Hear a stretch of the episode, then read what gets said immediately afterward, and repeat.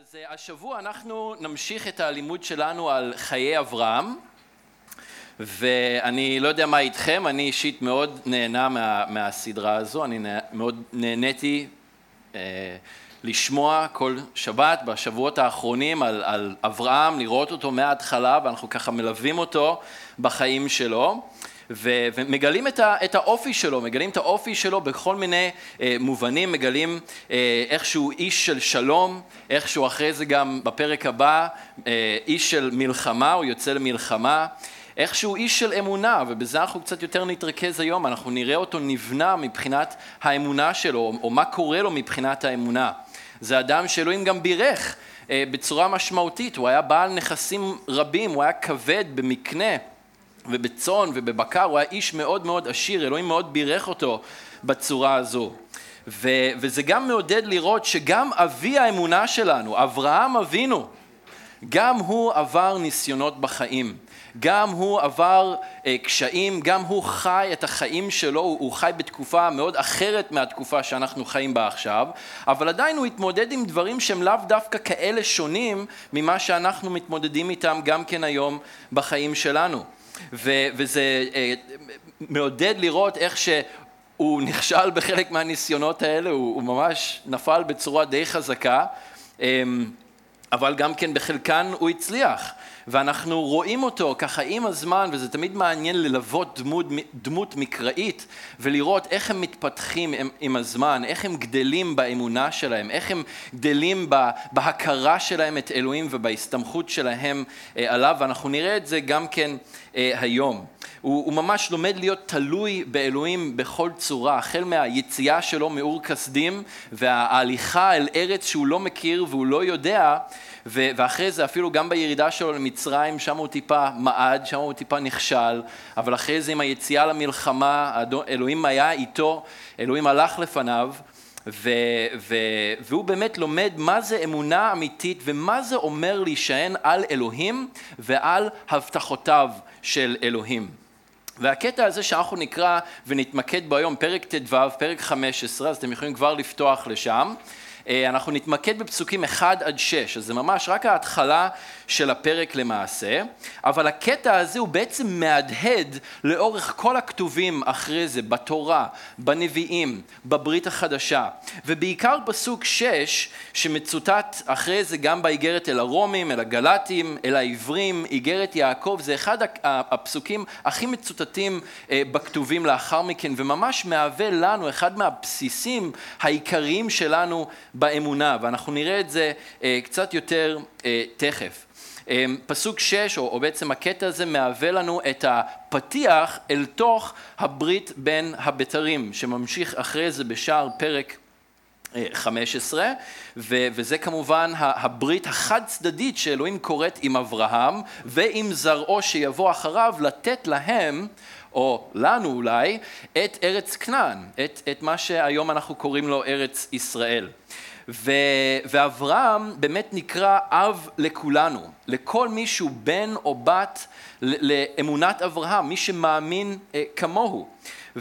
והגדולה שלו כאיש אמונה שנראית לאורך הכתובים באמת מתבססת כאן בפרק הזה. כלומר, הוא כבר, נכון, הוא לקח צעד של אמונה, הוא נענה לקריאה של אלוהים לצאת מאור כסדים, ללכת אל ארץ שהוא לא מכיר, הוא הגיע, אבל ממש כאן בקטע הזה מתחילה להתבסס האמונה שלו. וההכרה שלו באלוהים, בהבטחות שלו, למרות נסיבות שלמראית עין או מבחינה אנושית היו בלתי אפשריות. מבחינה אנושית אין מצב שמה שאלוהים מבטיח היה אמור או היה יכול להתקיים. ואברהם, אנחנו רואים, מגיע לרבדים ולעומקים חדשים ועמוקים יותר, ולרבדים עמוקים יותר באמונה שלו עם אלוהים ובהכרה שלו את אלוהים. ואני מקווה ומתפלל שגם אנחנו נוכל לצאת מכאן הערב גם כן עם עומק ורובד יותר עמוק באמונה שלנו איתו. אז בואו נקרא ביחד פסוקים 1-6, אני מקווה שאני לא אאכזב אתכם, אבל אנחנו בעצם, זאת הדרשה האחרונה בסדרה הזו של חיי אברהם, אז אנחנו נסיים כאן ככה בתחילת פרק 15, 6 פסוקים, ואנחנו נמשיך את הסדרה רק בעצם אחרי הקיץ, כי בשבוע הבא אנחנו כבר חוזרים לבשורה של מרקוס.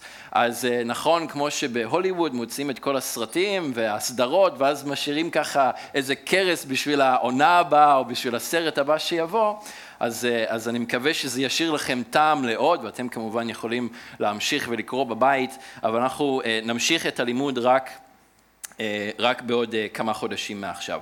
אז בואו נקרא ביחד בראשית פרק ט"ו, פסוקים 1-6. אחר הדברים האלה, היה דבר אדוני אל אברהם במחזה לאמור, אל תירא אברהם, אנוכי מגן לך, שכרך הרבה מאוד. ויאמר אברהם, אדוני אלוהים, מה תיתן לי? ואנוכי הולך ערירי, ובין משק ביתי הוא דמשק אליעזר. ויאמר אברהם, הן לי לא נתת זרע, והנה בן ביתי יורש אותי.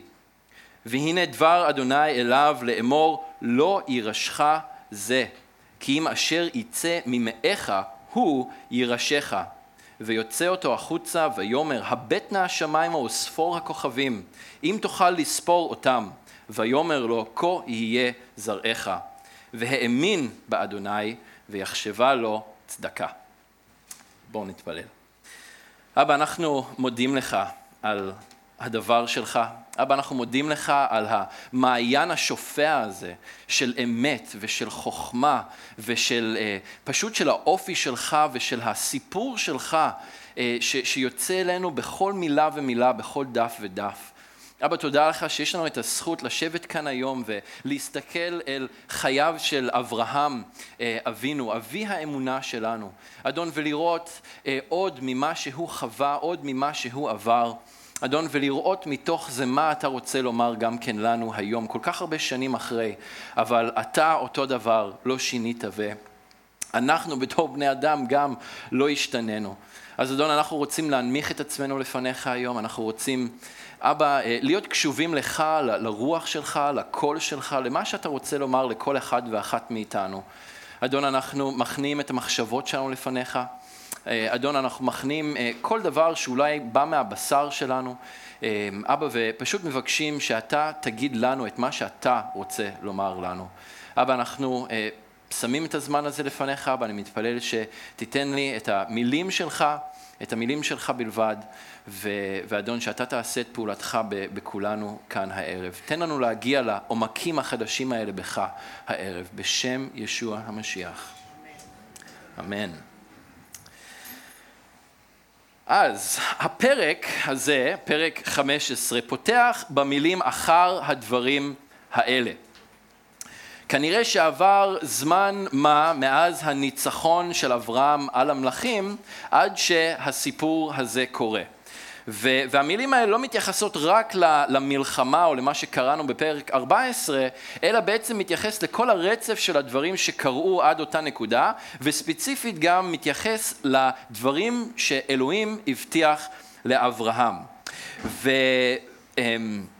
אנחנו ראינו את המפגש עם המלכים, אנחנו ראינו את המפגש המרגש עם מלכיצדק, אבל פה פתאום זה מין קטיעה, ואנחנו בזמן אחר בעתיד, כמה שנים כנראה לאחר מכן, ואברהם אבינו נמצא במשבר. מסך ראשון, משבר אמונה. מישהו יכול להזדהות? משבר אמונה. הוא חושש, הוא מפחד. ואלוהים פונה אליו בפסוק אחד ואומר לו 3 דברים, הוא אומר לו, אל תירא אברהם, זה הדבר הראשון, אנוכי מגן לך, שכרך הרבה מאוד. אז כשאני קורא את זה, אני דבר ראשון שואל את עצמי, ממה אברהם כל כך חשש וממה הוא כל כך פחד, שאלוהים פתאום צריך לדבר אליו ולהגיד לו, אברהם, אל תירא, אני שומר עליך, אני מגן עליך, והשכר שלך יהיה גדול, השכר שלך גדול. ממה הוא מפחד? ממה הוא פחד? איך הוא הגיע למצב הזה? אלוהים כבר הבטיח לאברהם 3 פעמים שהוא ייתן לו זרע, ושהוא ייתן לו גם נחלה. בעצם את ארץ כנען. ואנחנו רואים את זה בראשית י"ב, אם אנחנו מסתכלים טיפה אחורה לתחילת הסיפור, בפרק י"ב פסוק 2 הוא אומר ואעשך לגוי גדול, כבר הבטחה ראשונה, איך יכול להיות גוי גדול, אומה גדולה, אם אין צאצאים, זה חייב לקרות. בראשית י"ב 7, אחרי שהוא מגיע לארץ כנען, כמה פסוקים לאחר מכן, אבל תקופת זמן אחר כך בפועל, כתוב וירא אדוני אל אברהם ויאמר לזרעך אתן את הארץ הזו. אז כבר בתוך המשפט הזה ברור שאמור להיות פה המשכיות, אמור להיות פה צאצא. גם בבראשית י"ג פסוקים 14 ו-16 אחרי שהוא חוזר ממצרים הוא עוד פעם חוזר על אותו הדבר. ואדוני אמר אל אברהם אחרי היפרד לוט מאמו, שא נא עיניך וראה מן המקום אשר אתה שם צפונה ונגבה קדמה וימה ארבעת כיווני הרוח, כי את כל הארץ אשר אתה רואה לך אתננה ולזרעך עד עולם. פסוק 16, ושמתי את זרעך כעפר הארץ אשר אם יוכל איש למנות את עפר הארץ גם זרעך ימנה. אתם חיים פה במדינת ישראל, אתם רואים כמה אפר יש פה, נכון? אפר ואבק, זה נמצא בכל מקום. זה מה שאלוהים חוזר ומדגיש לו, ונכנס ואומר בצורה יותר ספציפית, הזרע שלך, הצאצאים שלך יהיו כאפר הארץ. בנוסף לזה, אברהם כאן בקטע שלנו, הוא כבר רואה את ההתגשמות של ההבטחה לנחלה. אלוהים אמר לו, לך לך מארצך אל הארץ אשר אראך, בפרק ב' פסוק 12, והוא כבר חי בתוך זה, הוא כבר רואה למעשה את ההתחלה של ההתממשות של ההבטחה הזו, הוא כבר הגיע לארץ, הוא רואה אותה, הוא הולך לאורכה ולרוחבה, ואלוהים אומר לו שוב פעם ושוב פעם ושוב פעם, לך אני נותן את הארץ הזו.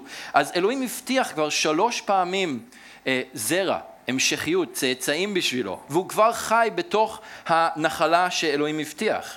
אז ממה הוא חושש? ממה הוא מפחד? מאיפה נובע חוסר השקט הזה שכנראה התחולל בתוך הלב שלו, שאלוהים היה צריך לפנות אליו עם המילים האלה שהוא אומר לו, אל תירא אברהם, אנוכי מגן לך, שכרך הרבה מאוד.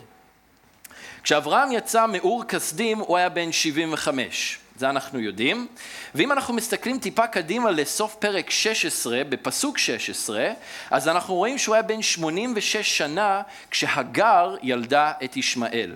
אז ממתי שהוא יצא מאור כסדים עד שהגר ילדה את ישמעאל, 11 שנים פלוס מינוס, אוקיי? וסביר להניח שכאן בפרק ט"ו נגיד, מדובר על כמה שנים, אז רק בשביל העניין נגיד שזה בערך 5 שנים, בערך באמצע, אז אברהם הוא בן 80 בערך, שרי היא כבר בת 70 בערך. אלוהים הבטיח לו אז את הנחלה, ועברה תקופה מאז, והוא הבטיח לו גם את הצאצאים שירשו את הנחלה הזו שאלוהים נתן לאברהם. אבל מה? בתווך זמן הזה, כמה זמן שזה לא היה, 3 שנים, 4 שנים, 5 שנים, 7 שנים, כמה זמן שזה לא היה, מה קורה עם אברהם? הוא רק נהיה יותר ויותר זקן, נכון? זה מה שקורה בזמן שבו אנחנו חיים, אנחנו לא נהיים צעירים יותר, זה מה שאנחנו כולנו אומרים כל הזמן, וגם אברהם לא נהיה צעיר יותר, והוא רואה ככל שהימים עוברים, שיש פחות ופחות סיכוי להתממשות של ההבטחה שאלוהים נתן לו. אברהם בעצם אומר בתוך הלב שלו, וואלה, אני זקן, אשתי זקנה ועקרה, כן? זה מה שהוא אומר לעצמו. ושנינו, גם אני וגם היא, אנחנו מעבר לשנות הפוריות שלנו. ואני אמור להמשיך להאמין אלוהים למה שאתה אומר לי, שיהיו לי צאצאים, שאני אהיה לגוי גדול, לאומה גדולה כאפר הארץ, לזה אני אמור להמשיך ולהאמין אלוהים, והם ירשו את הנחלה הזאת שאתה נותן לי? באמת אלוהים? באמת? סימן שאלה, סימן קריאה, סימן שאלה, סימן קריאה. באמת? המצב נראה לחלוטין בלתי אפשרי מבחינה אנושית וביולוגית בשביל אברהם שחלף כבר מעל גיל הפוריות. זה גם זה בעצם משהו חשש ופחד ממנו, ואפשר להבין את הספקות שלו ואת היגון שלו ואת המשבר הרוחני שהוא חווה בגלל המצב הזה שהוא נמצא בו. רואים את זה גם לפי התשובה של אברהם בהמשך בפסוקים 2 ו3, שזה בעצם הפעם הראשונה שאנחנו רואים שאברהם ואלוהים מנהלים דיאלוג, שאברהם עונה לאלוהים ואלוהים פונה בחזרה אליו. וברור לנו ממה הוא חושש, שאלוהים לא ממלא את ההבטחה שלו ליורש. פסוקים 2 ו3, ויאמר אברהם, אדוני אלוהים, מה תיתן לי? ואנוכי הולך ערירי, ובין משק ביתי הוא דמשק אליעזר. ויאמר אברהם, הן לי לא נתת זרע, והנה בן ביתי יורש אותי. הנה, אם היה חשש, אם היה פחד, זה נגלה, זה מאוד ברור. אתה אמרת שתיתן לי זרע. אתה אמרת שתיתן לי המשכיות, אבל אתה לא נתת. והנה העבד שלי הוא זה שהולך לרשת אותי. אני רואה פה קצת חוצפה של אברהם. העברית פה לא מקלה איתו, הן לי לא נתת זרע. אלוהים, אתה לא עשית את מה שאתה הבטחת שאתה תעשה. זה מקבל משנה תוקף עוד פעם אחרי זה גם בפסוק 8, ואז בהמשך אברהם שואל את אלוהים, זה קשור פה לנחלה כבר, אבל עדיין זה קשור גם ביחד עם העניין של הצאצאים, אדוני אלוהים, במה אדע כי ארשנה? הוא עוד פעם שואל, איך אני אדע אבל? איך אני אדע שאתה נותן לי את זה, ושאני ארש את זה עם המשמעויות של ירושה, שזה לא ייפסק אצלו, אלא שזה גם ימשיך הלאה ליורשים הטבעיים שלו ושבאים ממנו. ומשם כמובן זה ממשיך אל תוך ברית בין הבתרים. לפעמים אני טועה אם בבראשית פרק י' ב' ופרק י' ב' 8 וי' ג' 4, כשכתוב שאברהם קרא בשם אדוני, כן, בהתחלה יותר, אם שם גם הוא לא קרא, אלוהים, אתה זוכר את ההבטחה שלך, נכון? אתה זוכר שאתה אמרת שאתה תיתן לי צאצאים. הנה, הגעתי לארץ, עכשיו אל תשכח את החלק השני, כן? אל תשכח את החלק השני. ארץ ואדמה ונחלה זה דבר שהוא טוב ויפה, אבל ללא המשכיות וללא יורש לנחלה הזו, זה יכול להרגיש סתמי וזה יכול להרגיש לשווא. וכמובן שנושא הצאצאים או הזרע, ההמשכיות של אברהם, זה עניין מאוד מאוד מרכזי בכל הסיפור שלו. זה הדבר אולי העיקרי ביותר, משם גם בא המשיח או עם ישראל, ומשם גם כמובן המשיח בסופו של דבר. והדבר השני זה הארץ והנחלה, אבל למעשה הם קשורים ביחד ואי אפשר להפריד ביניהם, כי אי אפשר כל כך את האחד בלי השני. ואפשר לשער שיותר מכל דבר אחר, באמת הרצון העמוק ביותר של אברהם, מסת בקשת ליבו העמוקה ביותר, לא הייתה איזה חתיכת או פיסת אדמה, אלא בשביל אדם כמוהו, ממש הבקשה שלו, הבקשה העמוקה ביותר, הרצון הכי עמוק שלו, זה שיהיה לו בן, זה שיהיה לו יורש, זה שיהיה לו צאצא, זה משהו שטבוע בתוך בני אדם, שיהיה המשכיות, וסביר להניח שזה מה שגם מתחולל אצלו. אוקיי, אלוהים, הנחלה והארץ זה טוב ויפה, אבל מה עם היורש שאתה הבטחת לי? מה עם הצאצא שאתה הבטחת לי? ואלוהים ידע את זה. ואני חושב שזה כל כך יפה דווקא לראות את זה כאן, שאלוהים בא והוא פוגש, הוא הבחין בזה, בתוך הלב של אברהם, והוא בא והוא פוגש אותו במקום שבו הוא נמצא. ולכן הוא גם אומר לו, אברהם, אל תירא, אל תפחד, אני שומר עליך, השכר שלך הוא גדול מאוד. ואני חושב שכמו שאלוהים ידע את המצב של אברהם אז, אלוהים גם יודע את המצב של כל אחד ואחת מכם היום. והוא יודע אם יש שם חששות, אם יש שם פחדים, אם אתם בחוסר ודאות, אם יש לכם שאלות, ספקות, משבר אמונה, כל דבר. אלוהים יודע מה מתחולל בתוך הלב שלכם. הוא יודע את החלומות שלכם, הוא יודע את הרצונות שלכם, הוא יודע את הבקשות העמוקות ביותר בתוך הלב שלכם. הוא מכיר את הדברים האלה, ולא צריך לפחד לדבר איתו גם על הדברים האלה. והוא, כמו שהוא בא לאברהם, והוא יודע לנחם אותו, והוא יודע לאשרר את ההבטחות שלו שוב פעם אליו, הוא גם יודע לבוא ולדבר אלינו. הוא יודע לבוא ולדבר אלינו במילות נחמה, ולעודד אותנו ולבנות אותנו ולהראות לנו את האהבה שלו. המצב בשביל אברהם נראה בלתי אפשרי. אולי מה שאברהם אומר זה שאלוהים שכח.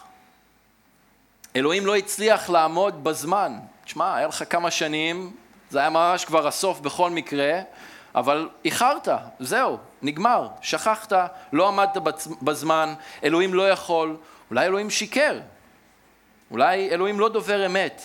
אלו מחשבות שאולי עברו בראש של אברהם כשהוא היה בתוך המצב הזה. ואני חושב שסביר להניח שכל אחד מאיתנו יכול להיזכר ברגע או ברגעים בחיים שלכם, אתם גם, אני, שאנחנו אולי גם כן חשבנו דברים כאלה. אלוהים, אתה שכחת. אלוהים, אתה איחרת. אלוהים, אתה אולי לא אמרת לי את כל האמת. אולי זה משהו שאתם נכנסתם איתו לפה הערב אפילו, עם תחושה כזו. אולי אתם גם מרגישים כמו אברהם, ששאל או אמר את הדברים האלה. באמת אלוהים, באמת, המצב בלתי אפשרי. דבר לא יכול להשתנות, דבר לא יכול לקרות. וזה יכול להיות נכון לנישואים שלכם. זה יכול להיות נכון להליכה שלכם עם האדון. זה יכול להיות נכון לילדים שלכם, בעבודה שלכם, עם הכספים שלכם, עם המחשבות שלכם, כל דבר בחיים שלכם. אולי יש לכם תחושה כזו. אלוהים, שכחת. אלוהים, איחרת. אלוהים, אתה לא זוכר. לא ולא ולא. אלוהים יכול ואלוהים רוצה. ולכן הוא בא ומצהיר לאברהם שוב פעם את הכוונה שלו.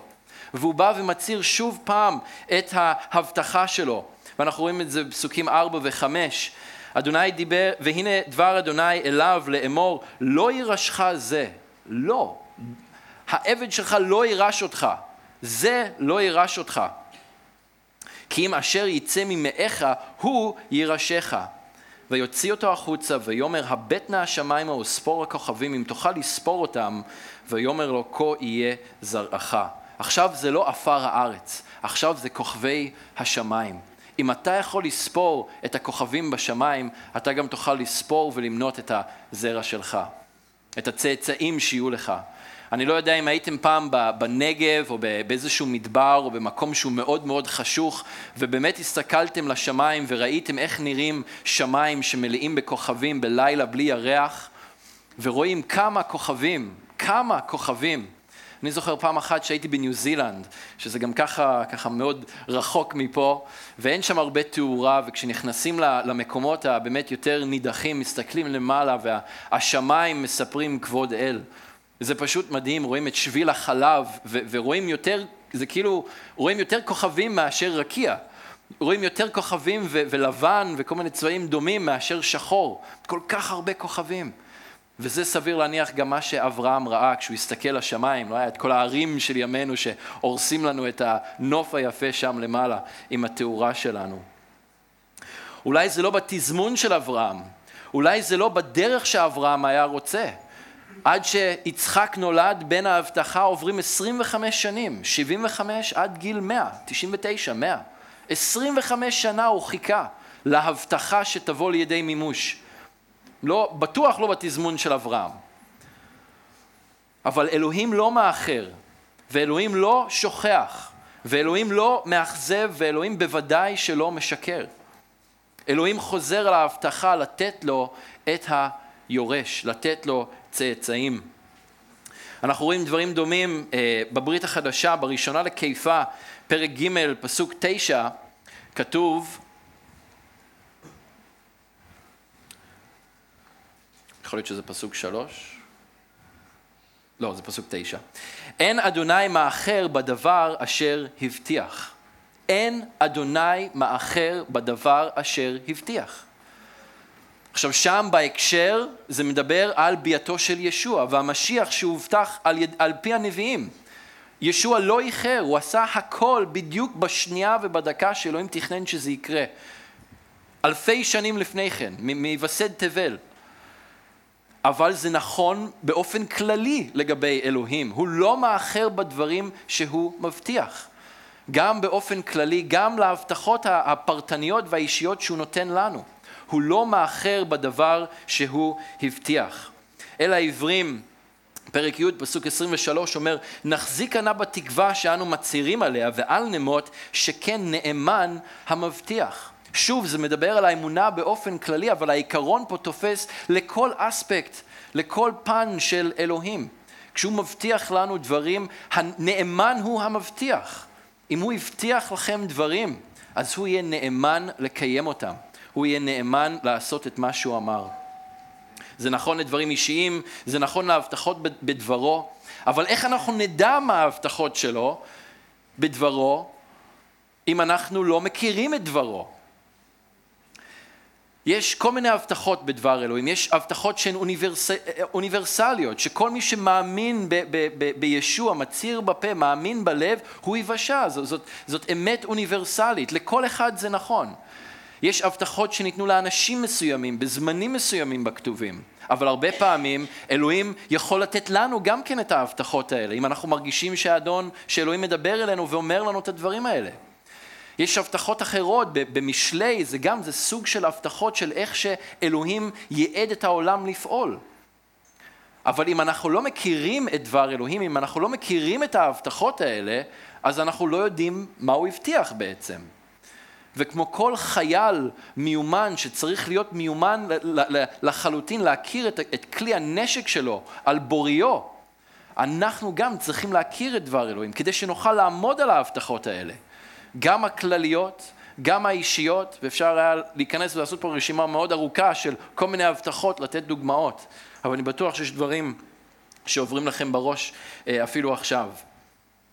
דוד אמר, בליבי צפנתי אמרותיך, למען לא אחטא לך. אז נכון, כדי לא לחטוא לאלוהים, אולי בראש ובראשונה בחוסר אמונה לגבי ההבטחות שלו. צריך לצפון, אנחנו צריכים להצפין את דבר אלוהים בתוך ליבותינו. והנה כשאנחנו מסתכלים אחר כך בפרק ט"ו, אברהם שוב לוקח את העניינים לידיים שלו, בפרק ט"ז 16 ו-17, הגר וישמעאל, זה בכוח שלו, הניסיון שלו להביא את ההבטחה לידי מימוש. שוב פעם הוא משקר לגבי, הוא מספר חצי אמת, אמת חלקית עם אבימלך, שוב פעם.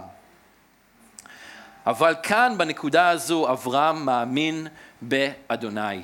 ורשום לנו בפסוק 6, והאמין באדוני ויחשבה לו צדקה. וזה המקום הראשון בכתובים שצדקה ואמונה מופיעים ביחד ומקושרים אחד לשני בצורה הזו.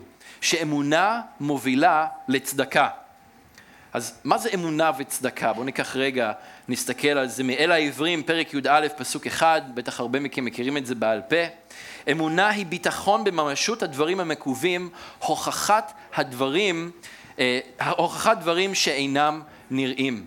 אמונה היא ביטחון בממשות הדברים המקווים, דברים שאנחנו מקווים להם, דברים שהם עדיין לא מציאות עכשיו, אבל אנחנו מקווים שהם כן יהיו. והם הוכחת דברים שאינם נראים. וההגדרה לצדקה, אהבתי את ההגדרה שג'ון פייפר נתן באחד מהדרשות שלו, הוא אומר, צדקה זה פסק דין שניתן על ידי אלוהים בן רגע, זה משהו ככה של שנייה אחת, אפילו פחות, על פית השנייה, שאומר, הוא לא אשם, או לא אשם, זכאי, רצוי, נסלח. זה הצדקה, כשאנחנו מוצדקים לפני אלוהים, זה מה שזה אומר, שאנחנו לא אשמים, אלא שאנחנו זכאים, רצויים ונסלחים. וכתוב לנו כאן שאברהם האמין באלוהים, לא לאלוהים, הוא לא רק האמין לו, הוא האמין בו. כלומר, הוא שם את הביטחון שלו באלוהים.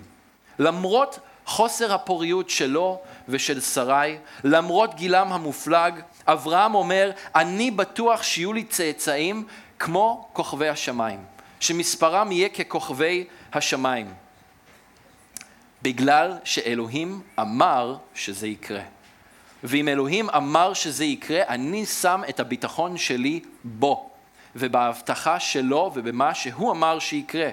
וברגע הזה, למרות שאברהם היה איש חוטא בדיוק כמו כל אחד ואחת מאיתנו, אז אלוהים אומר לו, הוא נצדק, לא אשם, זכאי, רצוי, נסלח. וזה האדם שמוצדק לפני אלוהים. עכשיו, אני יכול להסביר יותר מזה במילים שלי, אבל אני חושב שפרק 4 באיגרת אל הרומים עושה את העבודה המושלמת. אז אני אקריא את רוב הפרק, הייתי רוצה שתעברו לשם אם יש לכם את התנכים שלכם, מקווה שיש לכם את החרבות שלכם אצלכם, גם אם זה חרבות דיגיטליים. ואנחנו נקרא לא את כל הפרק, אבל את רובו. אנחנו נתחיל בפרק אחד, ופשוט תשימו לב מה הוא אומר כאן, מה שאול כותב לרומים בהקשר של אברהם, צדקה, אמונה, ובהקשר הזה של מה שאברהם חווה פה בסיפור הזה.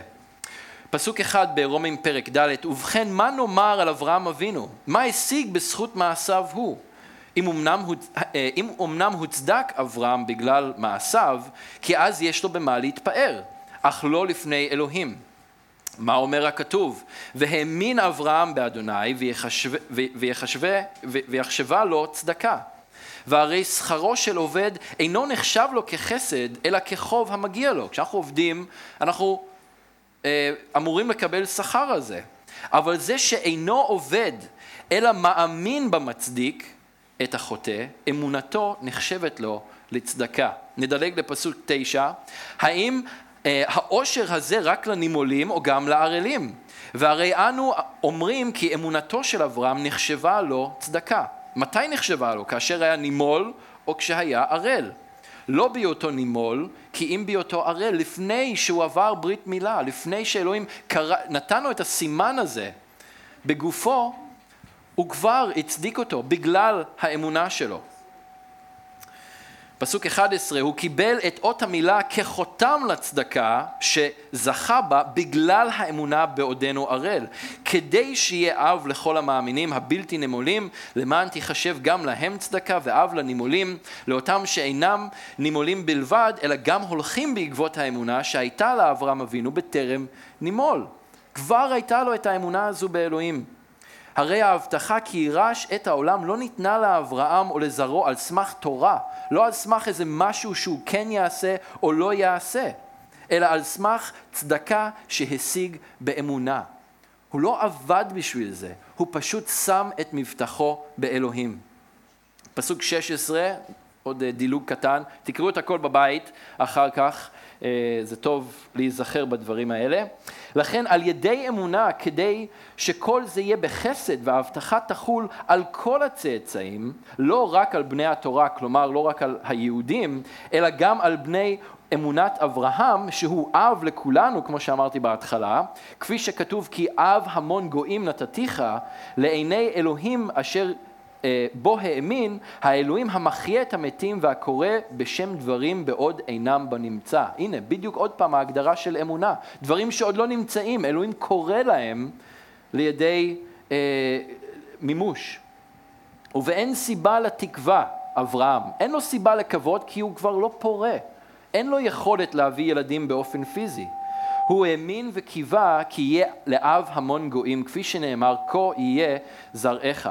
אמונתו לא נתרופפה גם כאשר בהיותו כבן 100 שנים, אנחנו עושים fast forward, העבר קדימה, חשב על תשישות גופו ועל עקרות שרה, הוא לא חדל מאמונה ולא פקפק בהבטחת אלוהים, אלא התחזק באמונתו ונתן כבוד לאלוהים, בהיותו בטוח לחלוטין. הוא היה בטוח לחלוטין כי את אשר הבטיח יוכל גם לקיים.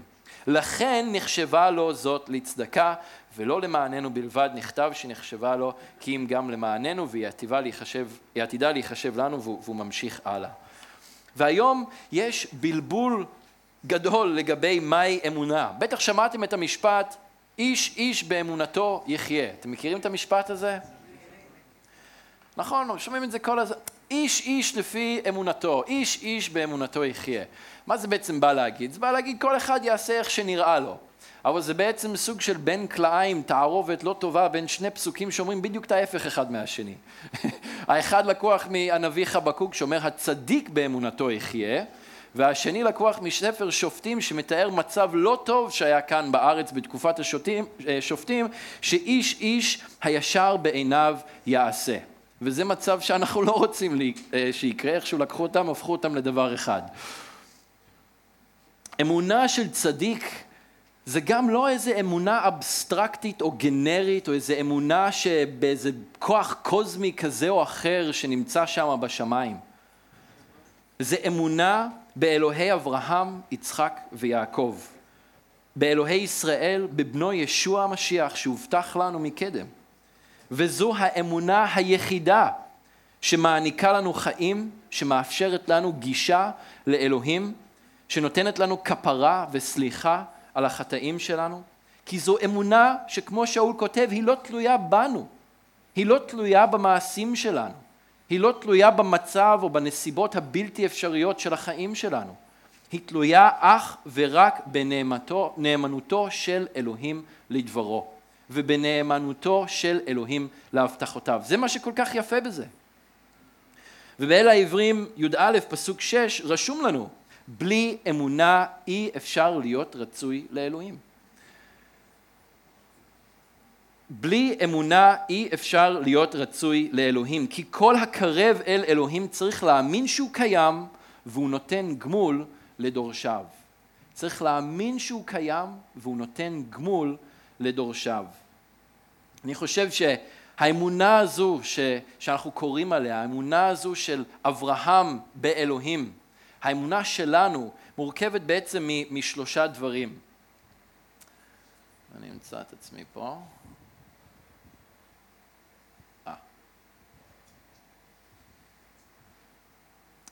הדבר הראשון זה להאמין שאלוהים הוא מי שהוא אומר שהוא. אוקיי?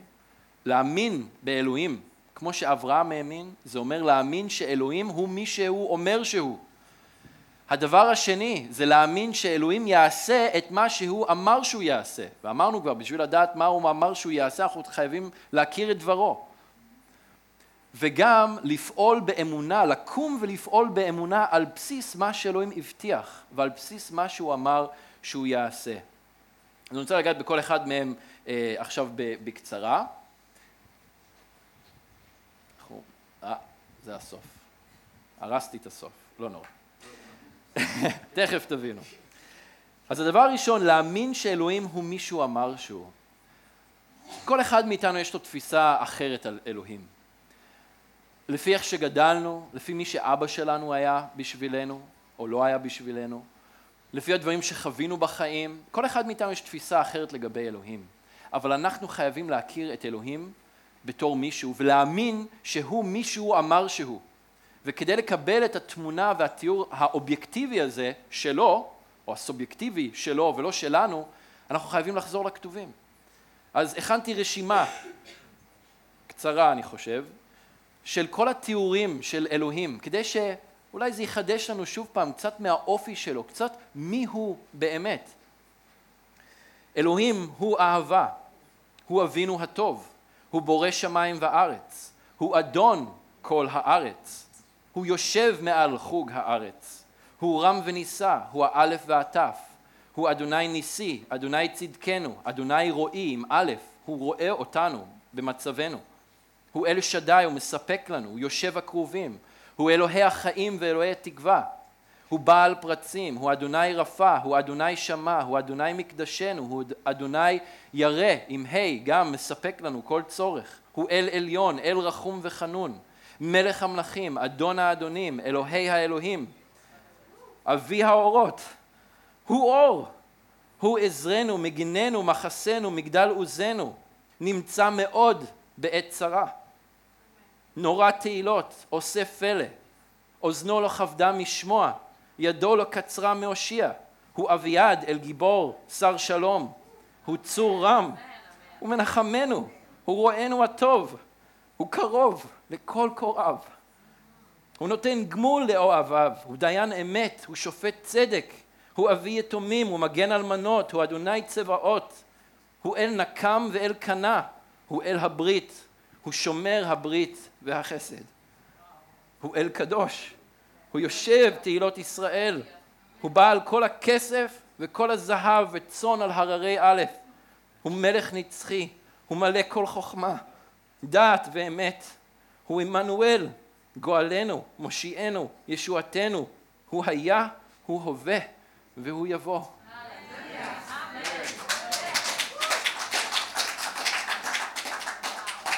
שאנחנו לא וזה רק חלק מהרשימה, שאנחנו לא נתבלבל במי הוא אלוהים, ושהאמונה שלנו תהיה חזקה בלדעת שאלוהים הוא מי שהוא אמר שהוא.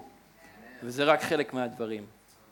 הדבר השני, להאמין שאלוהים יעשה את מה שהוא אמר שהוא יעשה. באל העברים י' א', אנחנו חוזרים לשם, פסוקים 8-13.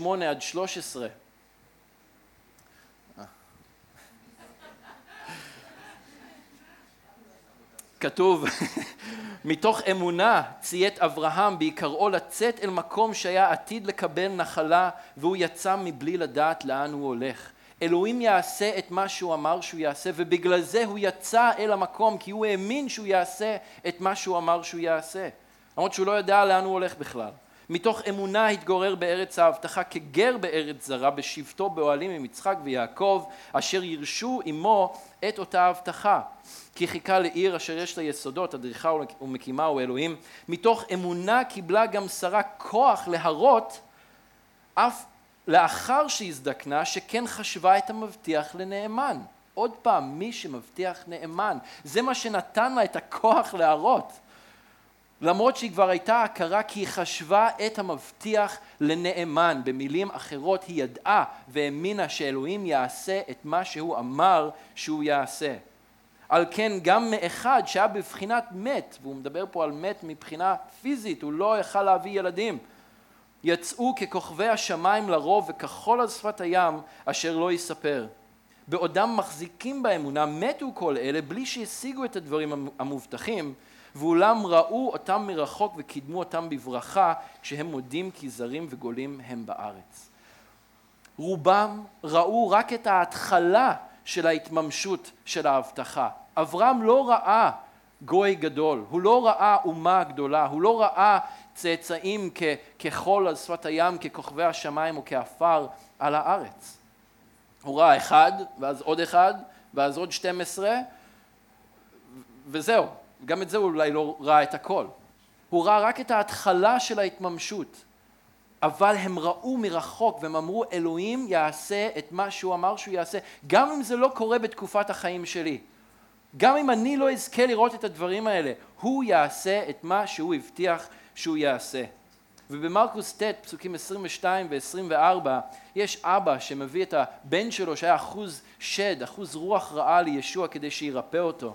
והוא אומר, אבל אם אתה יכול לעשות משהו, ישוע, רחם עלינו ועזור לנו.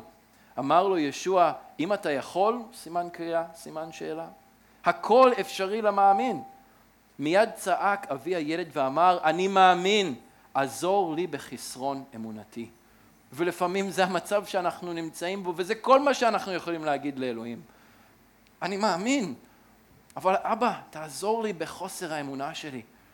כי אני לא יכול לבד, אין בי מספיק אמונה, אז תעזור לי בחיסרון אמונתי. וזה גם בסדר גמור, וזה גם בדיוק מה שאנחנו צריכים להגיד, אם זה מה שאנחנו, זה איך שאנחנו מרגישים, וזה המצב שאנחנו שרועים בו באותו רגע. אלוהים, להאמין באלוהים זה להאמין שהוא יעשה את מה שהוא הבטיח שהוא יעשה. הדבר השלישי זה לפעול באמונה על בסיס מה שאלוהים אמר והוא הבטיח. אמונה מתבטאת בפעולה בדיוק כמו שאהבה מתבטאת בפעולה. ביוחנן ג' 16 כתוב, כי כה אהב אלוהים את העולם, עד כי הייתה לו תחושה חמימה ונעימה כזאת בלב, ובזה זה הסתיים. לא, הוא עשה פעולה, הוא נתן את בנו יחידו למען לא יאבד כל המאמין בו, אלא ינחל חיי עולם. אהבה מתבטאת במעשים. אם אני אומר שאני אוהב את אשתי, אם אני אוהב את ההורים שלי, ואני לא מכבד אותם, ואני לא עוזר להם, ואני מרחל עליהם, ואני כועס עליהם, ואני שונא אותם, אז אני לא אוהב אותם. האהבה הזו היא לא אהבה אמיתית. אם אני אומר שאני מאמין, והאמונה לא מתבטאת בסופו של דבר במעשים, אני לא יודע מה להגיד על האמונה הזו. הפרי היא העדות לאמונה שיש בתוך הלב. אברהם האמין ופעל בהתאם. מיד אחר כך, ברית בין הבתרים, הוא לוקח את החיות, מסדר אותם, מבטר אותם, כי הוא האמין למה שאלוהים הרגע אמר לו. בהמשך, הוא היה חייב לפעול פיזית גם כדי ששרה תיכנס להיריון. יצחק לא נולד מרוח הקודש, אוקיי? וכולנו מבינים מה זה אומר. הוא היה חייב לפעול מבחינה פיזית, אבל הוא קם והוא עשה את זה, כי ככה מתבטאת אמונה, במעשים. אותו עיקרון נכון, גם לחיים שלנו, גם לחיים שלכם, לנישואים שלכם, עם הילדים שלכם, עם הכספים שלכם, השירות שלכם לאדון ובקהילה, היחסים שלכם עם אחרים, בעבודות שלכם. זה נכון לכל מצב ומצב. ואנחנו לא צריכים להתאמץ כדי להצדק. המעשה היחיד שאנחנו צריכים היא אמונה, שתתחיל את כל התהליך. אבל אמונה אמיתית היא לא רק רגש, או איזה תחושה חמימה כזו בתוך הלב, או מחשבה. היא גם מקבלת ביטוי במעשים. ורק להעיר הערה קטנה שיש הרבה תורות שקר שמסתובבות בנוגע לאמונה ולמעשים, ועל צד אחד של הספקטרום יש חסד ואמונה בלי מעשים, וזה נקרא אולי חסד על, וזה אומר שאתה יכול, מספיק שאתה מאמין, זהו, אתה יכול לחיות איך שבא לך, הכל טוב, הכל בסדר, הכל יפה, העיקר שאתה מאמין. ובצד השני של הספקטרום יש את אלה שאומרים אתה צריך מעשים וישוע זה רק איזה תוספת, אחרי זה תאמין גם. לגליסטיות זה נקרא, חוקניות. וזה לא נכון, וזה לא נכון. זה ביחד, זה פועל ביחד, הדברים האלה, ואני חושב שיעקב מסביר את זה בצורה הכי טובה, אז אנחנו נפנה אליו לפרק ב' ואנחנו כבר מסיימים. פסוקים 14 עד 24, הוא כותב, אחי, מה תועלת בדבר אם יאמר איש, יש לי אמונה ואין לו מעשים? התוכל האמונה להושיעו? אח או אחות, אם יהיו בעירום, ואין להם לחם חוקם, ואיש מכם יאמר להם, לכו לשלום, התחממו ויאכלו לשובע, ולא תיתנו להם צורכי גופם, מה הועלתם? מה עשיתם בזה? כך גם האמונה. אם אין בה מעשים, מתה היא כשלעצמה. הוא משתמש בו בשפה די רצינית, אני חושב. ואולם מישהו יאמר, אתה יש לך אמונה ואני יש לי מעשים, הראני את אמונתך בבלי המעשים. תוכיח לי שיש לך אמונה, אם אין לך מעשים. תוכיח.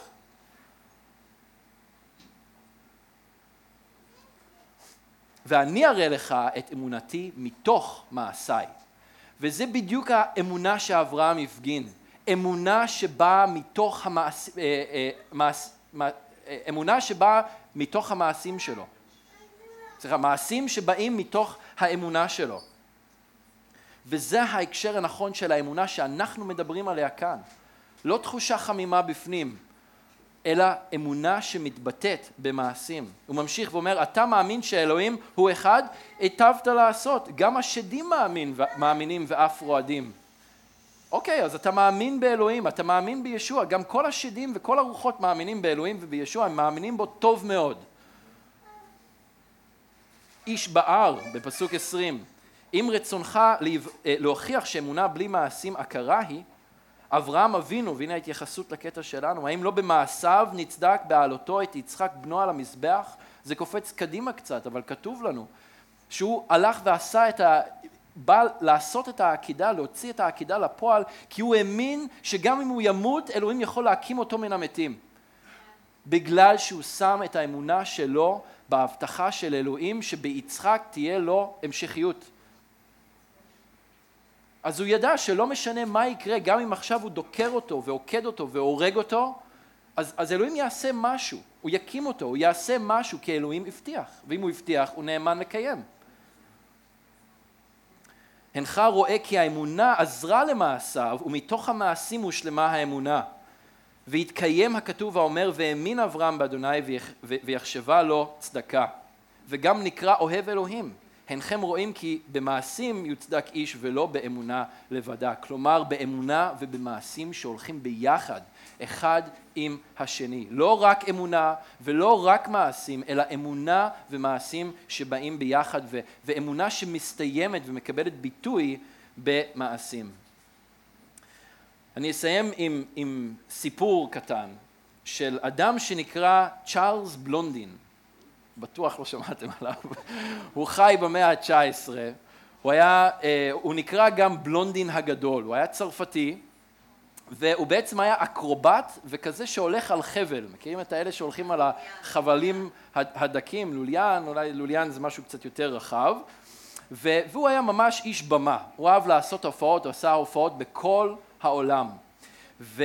והוא היה ממש עושה הרבה דברים, הוא היה מאוד מאוד טוב בהליכה על החבל, הוא היה נשכב על החבל, הוא היה יושב על כיסאות על החבל, הוא היה עושה סלטות על החבל, הוא היה עושה כל מיני דברים מטורפים, הוא היה עושה ג'אגלינג, הוא היה לפעמים אפילו לוקח תנור על הגב שלו, עם כל המצרכים שהוא צריך כדי להכין לעצמו חביתה, והוא היה נכנס לאמצע החבל, הוא היה מתיישב שם על כיסא, מוציא את התנור, מוציא את המחבת, מוציא את החמאה ואת הביצים ואת הקערה וטורף, ומכין את החביתה ואוכל ארוחת צהריים לעיני כל הקהל, ואז הוא היה מקפל את הכל ומחזיר לגב שלו, והוא היה ממשיך והוא היה מגיע לקצה השני של החבל. ותמיד זה היה קורה, כמובן במקום מאוד גבוה, אף פעם בלי רשתות ביטחון ובלי חבלים שיחזיקו אותו למקרה שהוא ייפול. אז הוא יצר הרבה מאוד עניין, כן? אפשר לתאר את זה. ופעם אחת הוא עשה מופע כזה של הליכה על חבל מעל מפלי הניאגרה בין ארצות הברית לקנדה. מפלים אחד מהגדולים בעולם אני חושב, והיה שם חבל והוא עשה שם מופע. המון המון המון אנשים התאספו כדי לראות את בלונדין הגדול הולך על החבל. הייתה סירה, ספינה שהייתה במים למטה, מתחת, והוא ככה היה מלהיט את הקהל, אז הוא התחיל, הוא עשה קצת חימום בהתחלה, והוא היה עושה כאילו שהוא הולך ליפול, וכל הקהל היה עושה כזה, מכירים את זה שיש איזה אירוע כזה, ואז הוא היה מתיישר, הוא לא באמת עמד ליפול, הוא סתם היה עושה את זה כדי להלהיט את הקהל. והוא עשה את כל שאר הטריקים שהוא בדרך כלל עושה, ואז הוא בא והוא לקח מריצה, והוא שאל, האם אתם חושבים שאני יכול לקחת את המריצה ולעבור איתה את החבל? וחלק מהאנשים ככה הרימו את היד, ואוקיי, אז הוא אמר, לקח את המריצה והלך על החבל, וככה מתעתע בהם תוך כדי שהוא הולך, בסוף הגיע לצד השני, כולם מוחאים לו כפיים. אחרי זה הוא שאל, מה אתם חושבים, אני יכול לעשות את אותו מעבר בחזרה עם המריצה, רק עם עיניים מחוסות? אז ככה אולי חצי מהקהל, ככה הרימו את היד, אז הוא שם כיסוי עיניים, לקח את המריצה, התחיל ללכת, מתעתע בהם בדרך, בסוף הגיע לצד השני, כולם ככה באקסטאזה, מוחאים כפיים, איזה מופע, איזה נפלא. ואז הוא שאל, האם אתם חושבים שאני יכול לעשות את זה עם בן אדם בתוך המריצה? אוקיי, ללכת על החבל עם המריצה, כיסוי עיניים, וללכת על החבל מעל מפלי הניאגרה, בלי חוטים, בלי חבלים, בלי רשת ביטחון, בלי כלום. וכולם מריעים לו ומוחאים כפיים ומרימים את היד ואומרים, כן, בלונדין הגדול, אתה יכול, אתה יכול. ואז הוא ככה אמר, אוקיי, יש מתנדב מתוך הקהל. כולם הורידו את הידיים, פתאום יש שקט. מי האמיץ שיהיה המתנדב שייכנס לתוך המריצה של בלונדין הגדול? ובסוף אני חושב שזה היה המנהל שלו, כי אף אחד אחר לא הסכים. וזה בעצם התמונה שיש כאן של בלונדין עם כיסוי העיניים ועם המריצה והמנהל שלו שיושב בפנים, המרגן שלו, והוא עבר והוא הגיע לצד השני והכל היה בסדר. ואני חושב שהחיים שלנו הרבה פעמים הם דומים למריצה. כולנו מרימים ידיים, אנחנו חושבים שאלוהים יכול, אנחנו מאמינים שאלוהים יכול לעשות את זה. אבל השאלה היא, האם אנחנו נהיה מוכנים להיכנס אל תוך המריצה? האם אנחנו נהיה מוכנים להיכנס ולקחת, ללכת במסע הזה עם אלוהים? שהרבה פעמים הוא כן, הוא מאוד מפחיד. אני בטוח שהיה מפחיד שם על המיתר הזה. וההליכה הזאת עם אלוהים היא מפחידה. אברהם פחד, הוא חשש. בגלל זה אלוהים היה צריך לבוא אליו ולהגיד לו, אל תפחד אברהם, אל תחשוש, אני איתך. אז איך תיראה האמונה שלכם? האם אתם מוכנים להיכנס אל תוך המריצה ביחד עם אלוהים? אל תהיו מאלה שעומדים מהצד וברגע האמת מורידים את היד ונהיים שקטים ומסתכלים הצידה, ימינה ושמאלה ומחכים לראות מי האחר שייכנס אל תוך המריצה. בואו נהיה מאלה שנחלצים קדימה, מאלה ששמים את מלוא הביטחון שלנו באלוהים. כמו שאמרתי, הדרך היא לא קלה, אבל היא מאוד מאוד מתגמלת. כי אלוהים נותן גמול לדורשיו, הוא נותן גמול לאלה שהולכים אחריו. אז אני אסיים בתפילה, ובזמן שהשיר האחרון הזה שאנחנו שרים אותו, כן, פשוט תפתחו את הלבבות שלכם לאדון, ואם אתם חשים גם כן את הפחדים האלה, את החששות האלה, פשוט תבקשו מהאדון שיבוא ימלא את הלב שלכם באמונה, ואם אתם צריכים עוד אמונה, אל תפחדו להגיד לאלוהים, אני מאמין, אבל תעזור לי אבא בחוסר אמונתי. בואו נעמוד. אדון, אנחנו מודים לך על אברהם, אנחנו מודים לך שאנחנו יכולים לראות את החיים שלו ואת הדברים שהוא חווה וללמוד מהם בעצמנו. אבא, תודה לך שאתה אותו דבר אתמול, היום ומחר, אתה לא שינית. תודה לך שאתה כל מי שאמרת שאתה. אבא, ואנחנו רוצים להיות מאלה ששמים את ביטחוננו בך. אנחנו רוצים להיות מאלה שמאמינים שאתה מי שאתה אומר שאתה. אנחנו רוצים להיות מאלה שמאמינים שאתה אכן תעשה את מה שאמרת שאתה תעשה. ואנחנו רוצים להיות מאלה שיכולים לקום ולהיכנס לתוך המריצה ולפעול על פי מה שאתה אמרת ומה שהבטחת שאתה תעשה. גם בחיים האישיים שלנו, גם בחיי הקהילה שלנו, גם בעיר שלנו חיפה, גם במדינה שלנו ישראל.